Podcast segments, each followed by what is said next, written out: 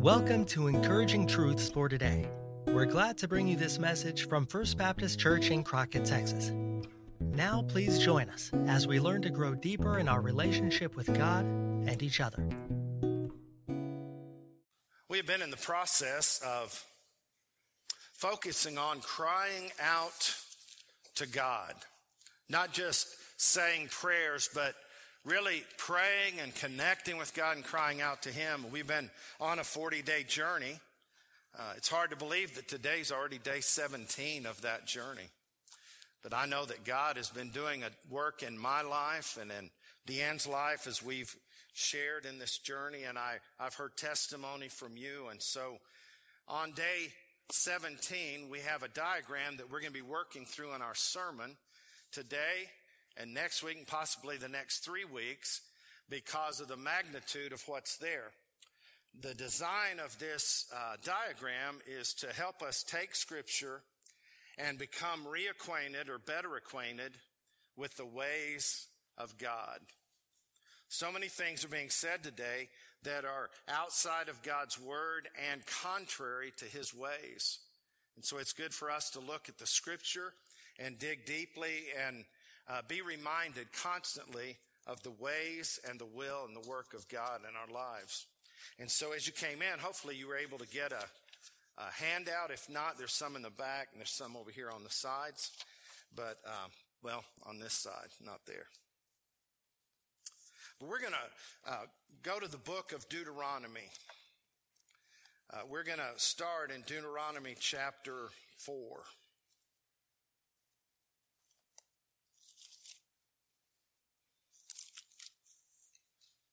We need to put this in context.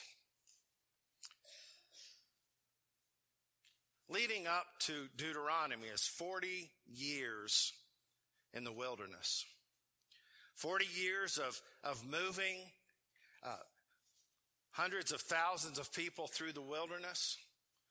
And the whole reason they were there is they came to the edge of the promised land. They could look over the boundary there and they could see the land of promise that God had promised them. And so Moses sent out 12 spies to spy the land out, one from each tribe. They went out and they spied out the land and they came back and they gave a report. So they had a business meeting and the majority and the minority gave a report. The majority of the 10 spies said, they're huge.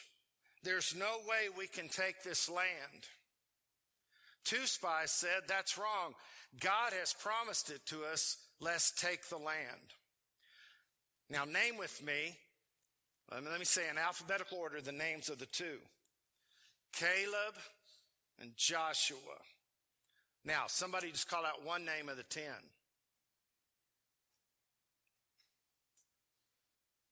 They don't matter, do they?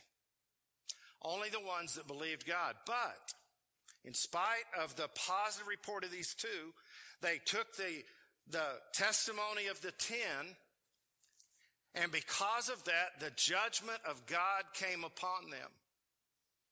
And sparing uh, Moses and others around him and Joshua and Caleb and others around him, that whole generation would die in the wilderness.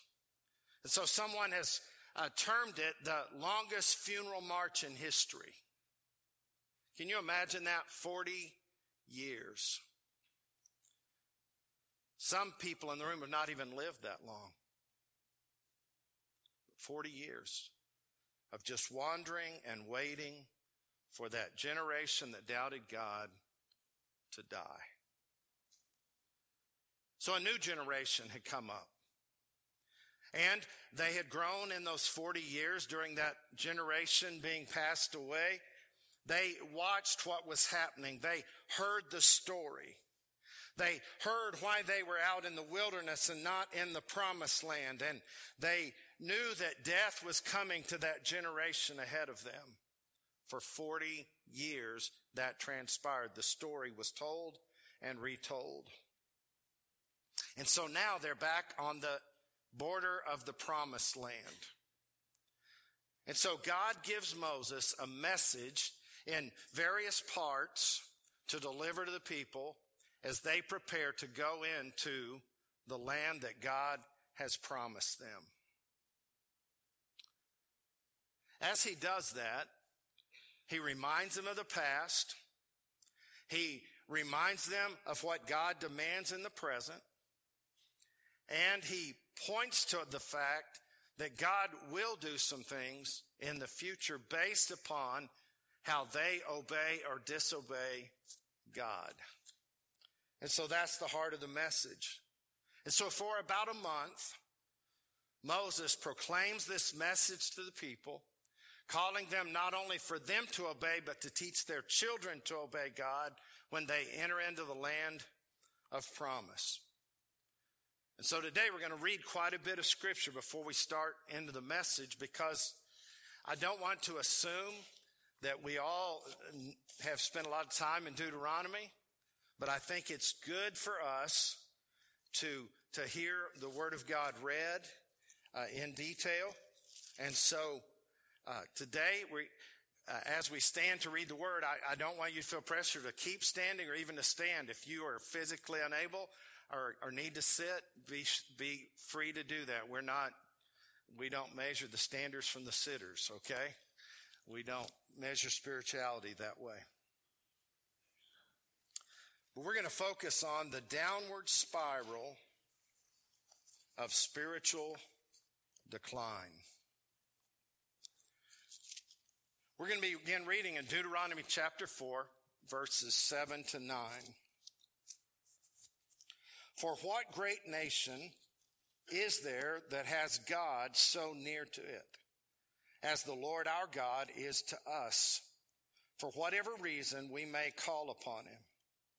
And what great nation is there that has such statutes and righteous judgments as are in all this law which I set before you this day?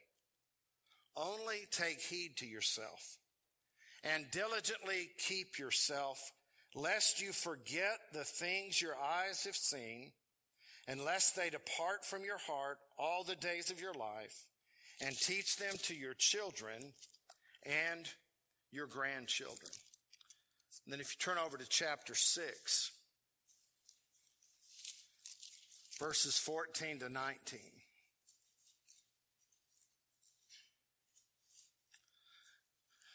You shall not go after other gods, the gods of the peoples who are all around you. For the Lord your God is a jealous God among you, lest the anger of the Lord your God be aroused against you and destroy you from the face of the earth. You shall not tempt or test the Lord your God as you tempted him in Massah. You shall diligently keep the commandments of the Lord your God, his testimonies, his statutes, which he has commanded you. And you shall do what is right and good in the sight of the Lord, that it may be well with you and that you may go in and possess the good land of which the Lord swore to your fathers to cast out all your enemies from before you as the Lord has spoken. Then if you turn to chapter 9, I've added another passage chapter 9, verses 5 through 7.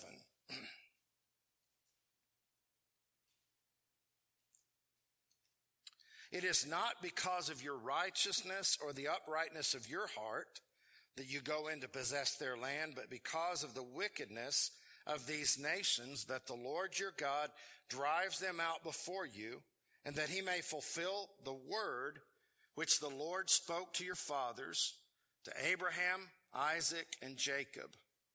Therefore, understand that the Lord your God is not giving you this good land to possess because of your righteousness, for you are a stiff-necked, rebellious people. Remember and do not forget how you provoked the Lord your God to wrath in the wilderness from the day that you departed from the land of Egypt until you came to this place, you have been rebellious against the Lord. Then chapter 27. of Deuteronomy. Verses 9 and 10.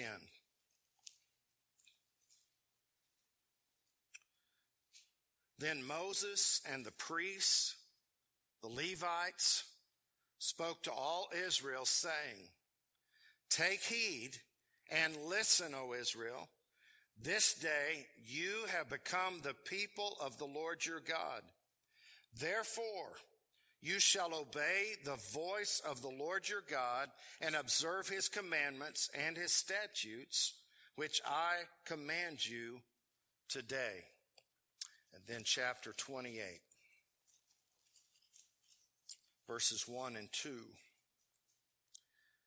Now it shall come to pass, if you diligently obey the voice of the Lord your God, to observe carefully all his commandments, which I command you today, that the Lord your God will set you high above all nations of the earth. And all these blessings shall come upon you and overtake you because you obey the voice of the Lord your God. And then verse three and following is talking about all the blessings that could come to them. But then in verse 15, you find this statement. But it shall come to pass if you do not obey the voice of the Lord your God to observe carefully all his commandments and his statutes, which I command you today, that all these curses will come upon you and overtake you. And there's a lengthy list there. But look at verse 45. Moreover, all these curses shall come upon you and pursue and overtake you until you are destroyed because you did not obey the voice of the Lord your God to keep his commandments and his statutes, which he commanded you. Then beginning in verse 58. If you do not carefully observe all the words of this law that are written in this book, that you may fear this glorious and awesome name, the Lord your God, then the Lord will bring upon you and your descendants extraordinary plagues, great and prolonged plagues, and serious and prolonged sicknesses. Moreover, he will bring back on you all the diseases of Egypt of which you were afraid, and they shall cling to you. Also, every sickness and every plague which is not written in the book of this law will the Lord bring upon you until you are destroyed. You shall be left few in number, whereas you were as the stars of the heaven in multitude, because you would not obey the voice of the Lord your God. And it shall be that just as the Lord rejoiced over you to do you good and multiply you, so the Lord will rejoice over you to destroy you and bring you to nothing, and you shall be plucked from off the land which you go to possess. Let's pray together.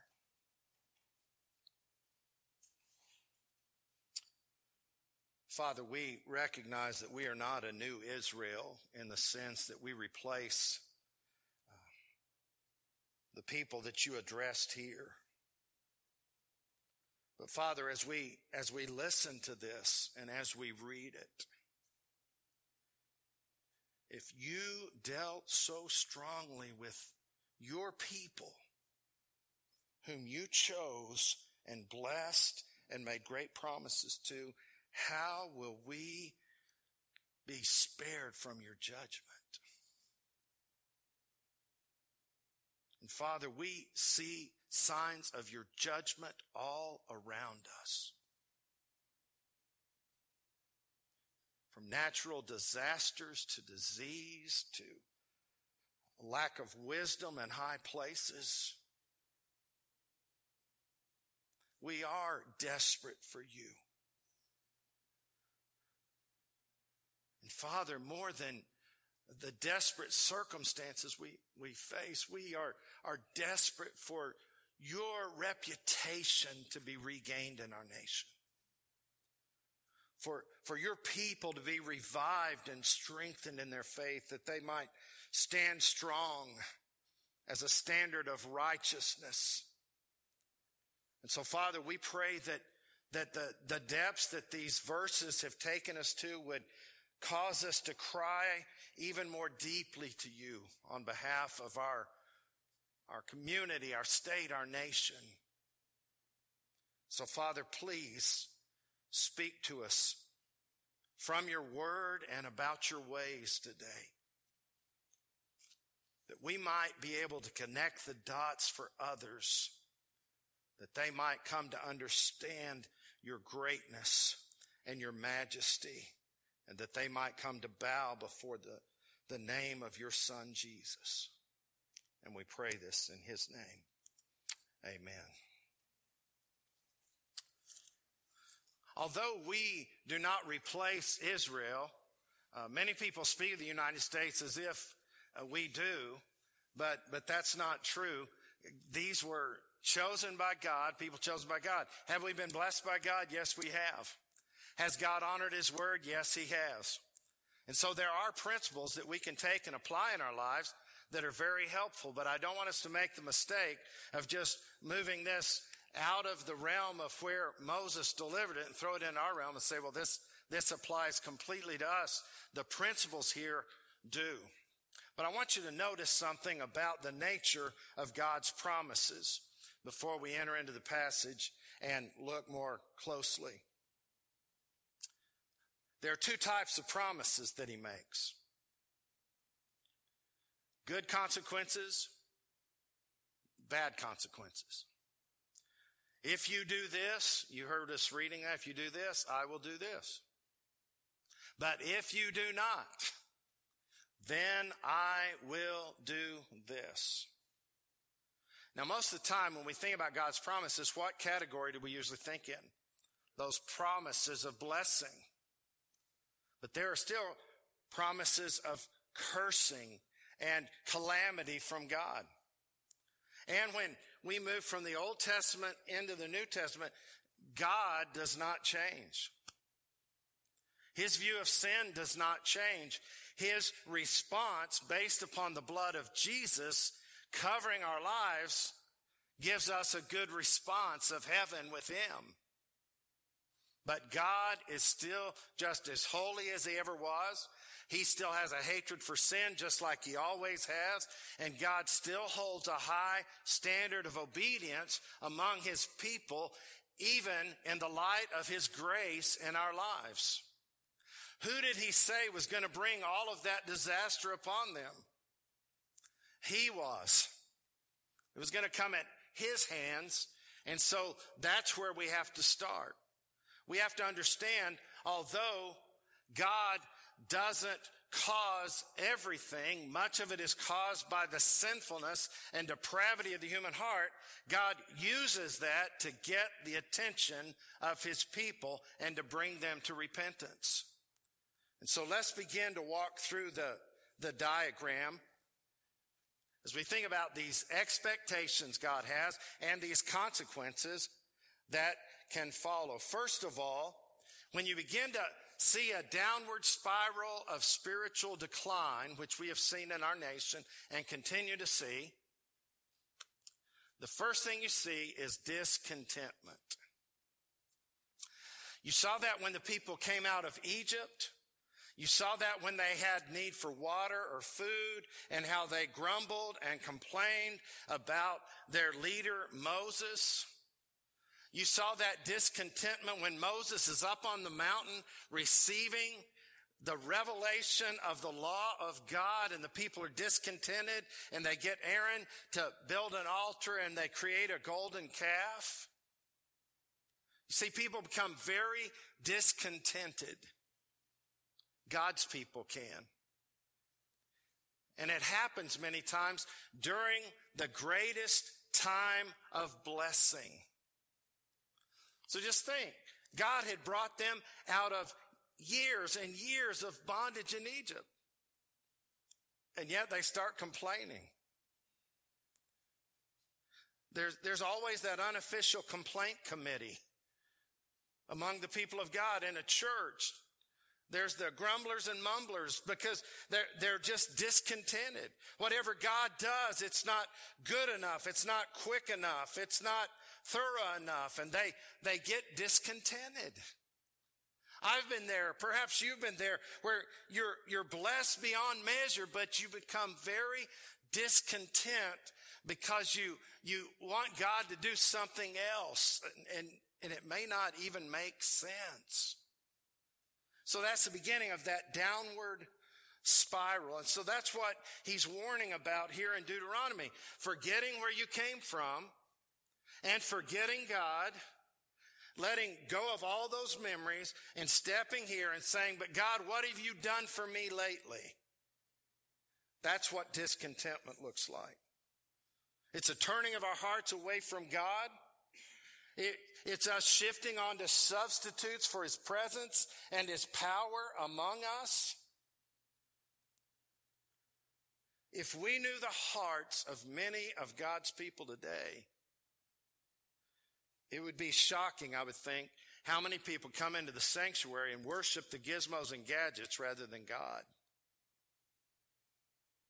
And we talk about how we have so much more at our disposal today. That is true, and it can be used for God's glory, but it can quickly become a substitute for the power and the presence of God. And we can be like the church of Laodicea, where we have a reputation that, or one of the churches in, in Asia Minor that had a reputation that they were alive, but Jesus said, You're dead. Religious activity is no substitute for the presence and power of God. And so we choose to run ahead of Him. We have this carnal religious activity because we're doing all this for God, but God's saying, I can represent myself. And I want to magnify myself among you. I want to pour out my power among you. You know, one of the cries of my heart is, God, we have seen what we can do. Will you please show us what you can do? Will you please break open heaven and just pour out your presence that we might get a glimpse of who you are? Well, it doesn't stop there. It, it downward spirals to disobedience. You become disobedient after you become discontented and you begin to do things your own way you begin to do these substitutes and these things, and you begin to function with disobedience. So that's the second thing on this downward spiral of spiritual decline, disobedience. How many times do we read, obey the voice of the Lord? Or they did not obey the voice of the Lord. This is his voice recorded for us. They did not obey, obey his statutes, his judgments, his word. Uh, repeatedly, we read that. So disobedience is a shift onto idols. Now, let me paint a picture for you of where we are as a nation right now. This is not intended to be political, but, but it's not, it's also not intended to be politically correct either. Have you not heard recently and continually on the news the elevation of the idol of science? My stomach turns when I hear that, but, but we've got to look to science. We got to listen to the science. Why have we gotten there? Because there are people who have promoted a lie that we are a natural result of nature and not created by God. And you can't prove the existence of God because science has to prove that. And so they'll break all the rules of silence, of science, and they don't get silent. They break all the rules of science to claim that there is no God because science is the God. We don't need science near as bad as we need a Savior. We need a fresh touch from God. God is not going to spare us until we look to Him and above all other idols and turn to Him in repentance. Disaster is going to keep coming. It's not science that's going to see us through, it's the Savior. But we have come to a point where our idols have become so sophisticated, but so ridiculous to think that apart from God, we can handle this.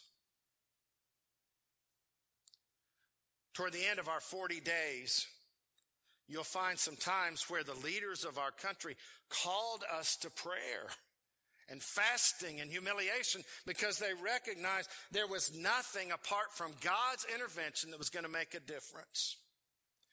And so that's what Moses is saying under the inspiration of God here. He's saying, obey the voice of the Lord. Get back to that simple but profound obedience to the word of God. But that disobedience always breeds idols and carnal desires begin to run rampant. And out of the same mouths of people that say we need to look to science, they will speak out of both sides of their mouth because they cannot tell the truth. Because if you have a God or an idol that does not hold you accountable and is not living and active and perfect and righteous like our God is, you can say and do whatever you want to because you have no standard by which to measure yourself.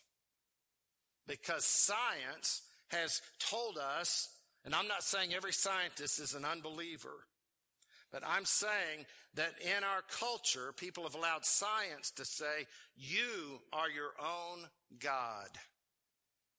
And that has led to this awful disobedience. The next thing happens then. The third thing is disorientation to God disorientation to God. If we were to stand on the corner of the square or somewhere in our community and interview people and just ask them, do you think God might be trying to use this crazy amount of hurricanes, this life threatening disease that has crossed the globe? Do you think God is trying to use the silliness of politicians at times to get the attention of people? What would the majority of people say? No. My God wouldn't do that. You know what they're saying? My God is not the God of the Bible. Because if you worship a God of your own imagination, you are worshiping an idol. And so I've heard people say, well, my God's not like that. Uh, my God's a loving God. Yes, my God is a loving God, and He is so loving that He is jealous for His people. And He will do anything in His power to turn them back to Him, not because of His selfishness, but because of His holiness and the glory He longs to express through His people by bringing goodness into their lives. That's the God of the Bible. He is a jealous God, not just a romantic God or a, an emotional God. He, he is jealous for his people. And so what happens in this disorientation? Your vision becomes blurred towards sin. You become disoriented to the word of God. You become disoriented to the ways of God because those are revealed in the Word of God. That's what we were reading, all about the ways that God works. You become disoriented to the will of God. You, you don't know what God's will is in that disorientation state, and, and really you don't care. And I'm, I'm talking about when a culture turns from God. That happens my way, my will, This is mine, mine, mine. This is my church. This is, is my town. This is my state, my nation. It's going to be like I want it. Da, da, da, Have at it. God owns it all. And we become blind to the working of God in that disoriented state or disorientation state. You know, we, we, we've been praying for years that God would revive his church. You know what revival really is? It, it, it it's God's quickening, J.I. Packer says, God's quickening of his people, touching their hearts and deepening his work in their lives. I don't think everything's out of control right now. I think everything's under his control. And I think he may be answering our prayers for him reviving and quickening his people by allowing us to be in such a desperate situation. And I, I base that on the word of God. I, it's not my opinion. It's based upon what things like we read just a moment ago, and, and the scripture's full of all of that.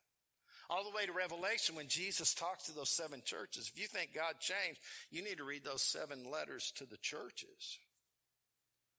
So you go from discontentment to disobedience to disorientation, and then you get in a very um, vulnerable place. That's defiance of God. Defiance of God. That's where you, you not only push him aside, but you defy him. You're, you're going to show him. We can do this without you. And that defiance can even happen inside the church. Years ago, I was in a meeting of leadership. Someone used the word faith, and somebody said, Could we not use that word anymore? That word offends me. You know what offends God? Lack of faith. He's trustworthy. Without faith, it is impossible to please God. But that's, that's an act of defiance, even under the auspices of being spiritual and religious. We, we can get there even personally. But in a culture, when that defiance set, sets in, the, the, the church begins to resemble the culture more than Christ. They used to compare the statistics of sin in the church and sin outside the church. Now there's no need for comparisons. It's all the same. Isn't that crazy? There, It's all the same because sin has become so accessible. And churches are doing ministry without God, doing ministry without God, usurping His Lordship and just doing things on their own, defying the Lordship of Christ among them. Which brings us to the next level. Just when we thought it couldn't get worse, then it comes to that point of divine discipline. That's what Moses was talking about repeatedly. If you don't, these curses will come upon you. Did, did that curse at the very end about all those diseases that come from all these nations, all these places, and they're going to take over Israel? Did that not sound familiar? If this virus was manufactured for our destruction, by some evil party. Don't you know they're already manufacturing virus number two? And if we don't wake up to the presence of a holy God and how vulnerable we are in our health and how desperate we are for every breath that we take, we will experience the calamity that was promised to Israel. Not because we're the new Israel, but because if they didn't stand a chance as his people there, how in the world would we on this side of the cross and in our culture stand a chance? In Judges chapter 2, you take a right there at Deuteronomy, Joshua, Judges, Judges chapter 2. Now, this is after they're in the promised land. But here's another principle that we can look at. They get a warning for a month. You think my sermons are long? His lasted basically a month. Joshua comes in, leads them into the promised land. They win battles, they take the land, and then even after all of that, Joshua 2:15 says, wherever they went out, the hand of the Lord was against them for calamity, as the Lord had said, and as the Lord had sworn to them, and they were greatly distressed. The hand of the Lord was against them. Now here's the thing. I didn't mean to sound like somebody else when I said that. Anyway, here's the reality and the fact. God does not just sit back when we disobey Him and become defiant. His hand is against us. Isn't that a crazy thought? It's not like we just can't do as good as we could have. It's that we can't do anything because his hand is against us for calamity. And that was his people in the Old Testament, the chosen people. Now, you take our nation as just one of the nations, and would his hand not be against us?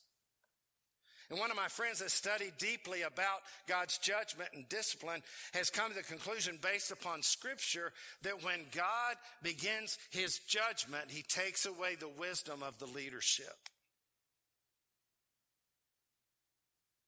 If you put that scripture across our nation, isn't that apropos? And so God began to discipline by putting his hand against them. What would he want to do? What he said in the first part of Deuteronomy 28 basically, my hand will be upon you for blessing. Now, if I were to ask you, do you want God's hand of blessing upon you or his hand of calamity against you? Wouldn't you choose his hand of blessing upon you? Uh, we got to cry out to God that we get back to that. Whether our nation turns or not, I want to turn back to God in such a deep fashion that his hand of blessing is upon me and his hand of calamity is not against me. And if God has blessed us in spite of us like he has, just imagine what would happen if we bowed before him, got right with him completely as individuals, as groups, and he began to pour out his power and his presence among us. That would get the attention of the world.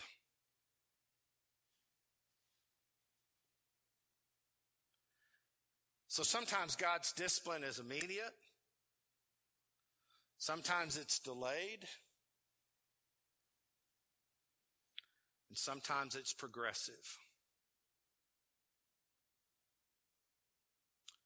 So sometimes it happens like this God's ju- judgment is delayed, it's progressive,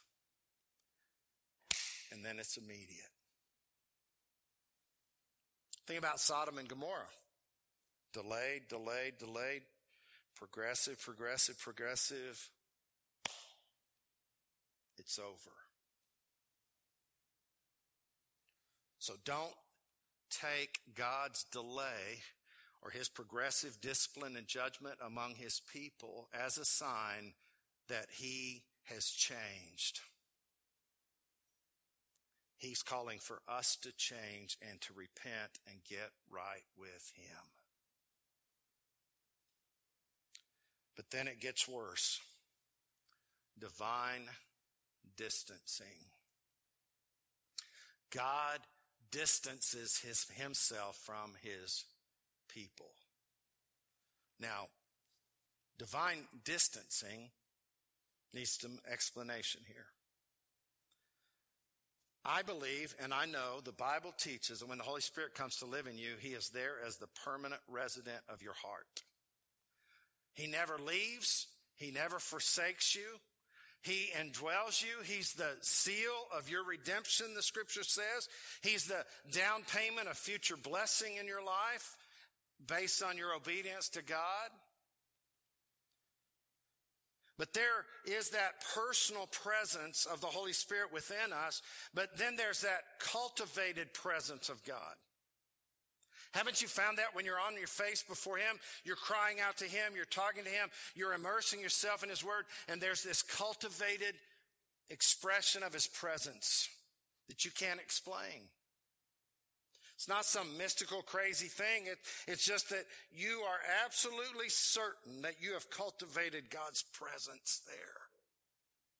And then there are times when we worship or when there's great repentance and there's the manifest presence of God where he manifests his presence not by crazy uh, means, but, but simply by this sense that he is holy and he's among us. And we've experienced that at times. We've had services here in this room that we didn't close the service because it was, it was too much of a sense of his holy presence among us that we dare not just quickly leave and, and shut it off. We, we've been there. But when, when people are under God's discipline, there's that withdrawing of himself, that manifest presence of God from his people. Now, you might say, well, that might be true in the Old Testament, but not the New Testament. Revelation chapter 3. The church at Laodicea, not hot, not cold, they're lukewarm. He said, I want to spew you out of my mouth. That's in chapter 3, verse 15 and 16. And then verse 20, you know what verse 20 says? Behold, I stand at the door and knock. What's he talking about? That church. He wasn't talking about somebody's heart, although that principle may be true. He was speaking to a congregation. He was saying, I'm on the outside looking in. You have fallen in love with the world. You, you have compromised. You have sinned. And I'm out here outside the door and behold, I stand at the door and knock and any, if anyone will hear and open the door, I will come in and dine or commune with him. Isn't that a crazy picture? People inside a building claiming to worship Christ, and he's on the outside knocking on the door trying to get in. That's New Testament. That's, that's extreme New Testament. That's Jesus. He has a way of being pushed out of his church.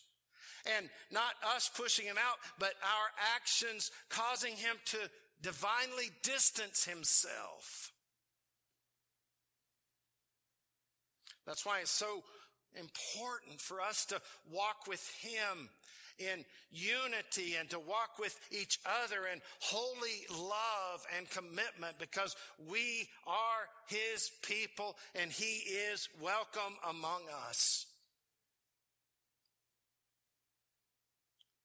So in the Old Testament, it's referred to as the hiding of God's face when he would distance himself. Numerous passages talk about May the Lord bless you and keep you and what? Make his face to shine upon you and give you peace. Then there are other times it says, and God hid his face from them. And in Second Chronicles 7, 13 and 14, it says, um, if I shut up the heavens where there is no rain, and if I send pestilence and plague among my people, if my people who are called by my name will humble themselves, pray, seek my face, and turn from their wicked ways, then I will hear from heaven, forgive their sin, heal their land. But it's a seeking of God's face, not his hand, his face. What does that mean? You know what it meant. If a teacher or an adult or a parent looked at you and they, they lit up, they were shining their face upon you. But, but were there ever any other times where you saw them turn and hide their face in disappointment. Sometimes it was in a sinful way. I'm not saying that, but when God does it, it's not sinful, it's holy. Now, moms, I know you've said to your kids, I don't want to see you again until that room is cleaned up. And you were hoping they would be out before school started the next day. That man, I am, I am up to here with this, and I don't want to, I don't want to look at you. I don't want to see you. That's what it's talking about when it's talking about him hiding his face. He doesn't, he's not looking. He, he knows what's going on, but he's not shining his face upon you. He's hidden that, that wonderful countenance of his blessing. And that's what Deuteronomy 28 is all about. He will either shine his face upon you in blessing, or he'll hide his face and the curses will take place even among his people. Which brings us to the final thing, and that's decision. We face a decision. If you have the rest of the diagram, you know the decision is this repentance, moving back toward God, or ruin. Now, I am not a prophet. I'm not the son of a prophet. I'm not the grandson or great, great, great, great, great grandson of a prophet. But I can look at God's word and know something very true. If our culture continues as it is, we have no hope. We are our worst enemy. Not China, not Russia, not North Korea. We are our worst enemy based upon scripture.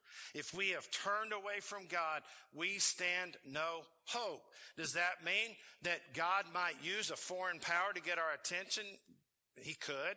Does that mean he might use disease or natural disaster? He could. But if we don't wise up, if we don't get on our faces before God and cry out to him, if Israel stood no hope,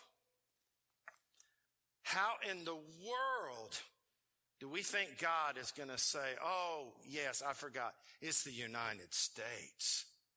I'll overlook all of that. People may not say that, but they're acting like it. Because it is desperate and we need to be desperate before God crying out to him. And for me, that's the only decision. I want to be broken before God. I want to turn to him and I want to see our nation turn to him. Does that mean a host of people will be saved? May or may not. But if the church is revived, its witness is restored. And it may not be a host, but the ones that come to Christ under those circumstances, they don't just come join the church, they are joined to Christ. There is a vast difference, isn't there? So the bottom line question today is, do you belong to Him? I mean, we've looked at all of this in light of God's people. If you're outside of Christ, you are under the condemnation and judgment of God already based on John 3, 18. You are condemned already. You are dead and separated from God if you don't know Him. And you have no hope, not just in this life, but through eternity. Would you come to Him today? We would like to thank you for joining us for this message from First Baptist Church in Crockett, Texas. First Baptist desires to be a house of prayer with a heart for people, making a difference by making disciples from our neighborhood to the nations. If you would like more information about this ministry, please visit www.firstcrockett.org. Until next time, may God's blessings be upon you.